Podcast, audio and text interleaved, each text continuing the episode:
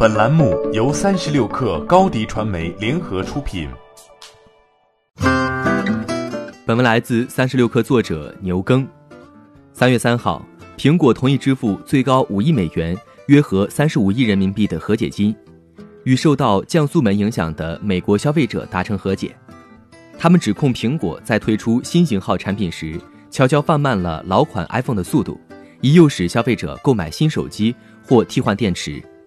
这项方案要求苹果向美国消费者支付每部 iPhone 二十五美元（约合一百七十四元人民币）的费用。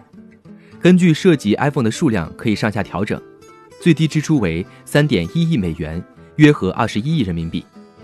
根据路透社报道，这一集体诉讼的初步解决方案于周五晚间披露，并需要得到美国加利福尼亚州圣何塞市地方法院法官爱德华·达韦拉的批准。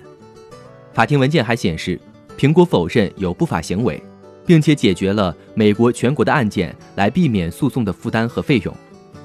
和解协议覆盖了运行 iOS 十点二点一或更高版本操作系统的 iPhone 六、六 Plus、六 S、六 S Plus、七 Plus 或 SE 的美国用户，以及在二零一七年十二月二十一号之前运行 iOS 十一点二或更高版本的 iPhone 七和七 Plus 的美国用户。降速门最早发现在二零一七年年底，一份报告指出，苹果公司为应对 iPhone 的电池老化问题而故意放慢了 iPhone 运行速度，以维持手机稳定。苹果公司证实，确实会因为电池老化、寒冷和低电量而放缓 iPhone 六、七和 SE 等多个系列的 CPU 速度。苹果承认后，消费者普遍认为这误导了他们，以为手机已接近使用寿命或需要更换电池。这在全球引发了消费者反击。在中国，民间组织反苹果联盟呼吁商务部反垄断局对苹果展开调查。在美国，截至二零一八年初，就有十七起针对苹果的集体诉讼。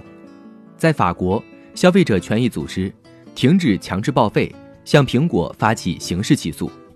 在韩国，则有超过十八万人参与了对苹果的集体诉讼。为了安抚消费者倾诉，苹果承诺。降低全球的过保修期 iPhone 的电池更换价格。截至二零一八年十二月，在中国更换电池的价格就从六百零八元降低到了二百一十八元。尽管此次大出血掏出五亿美元（约合三十五亿人民币），但对苹果股价的影响并不明显。在上周美股暴跌，新冠疫情也造成 iPhone 需求疲软和供应链紧张。分析师劳拉·马丁推测。将苹果的下季度营收下调了百分之三，在昨天，苹果股价则大涨百分之六点九，这主要是因为分析师认为苹果能比其他公司更好应对全球疫情的影响，上调了股票评级。欢迎添加小小客微信 xs 三六 kr，加入三十六课粉丝群。高迪传媒，我们制造影响力。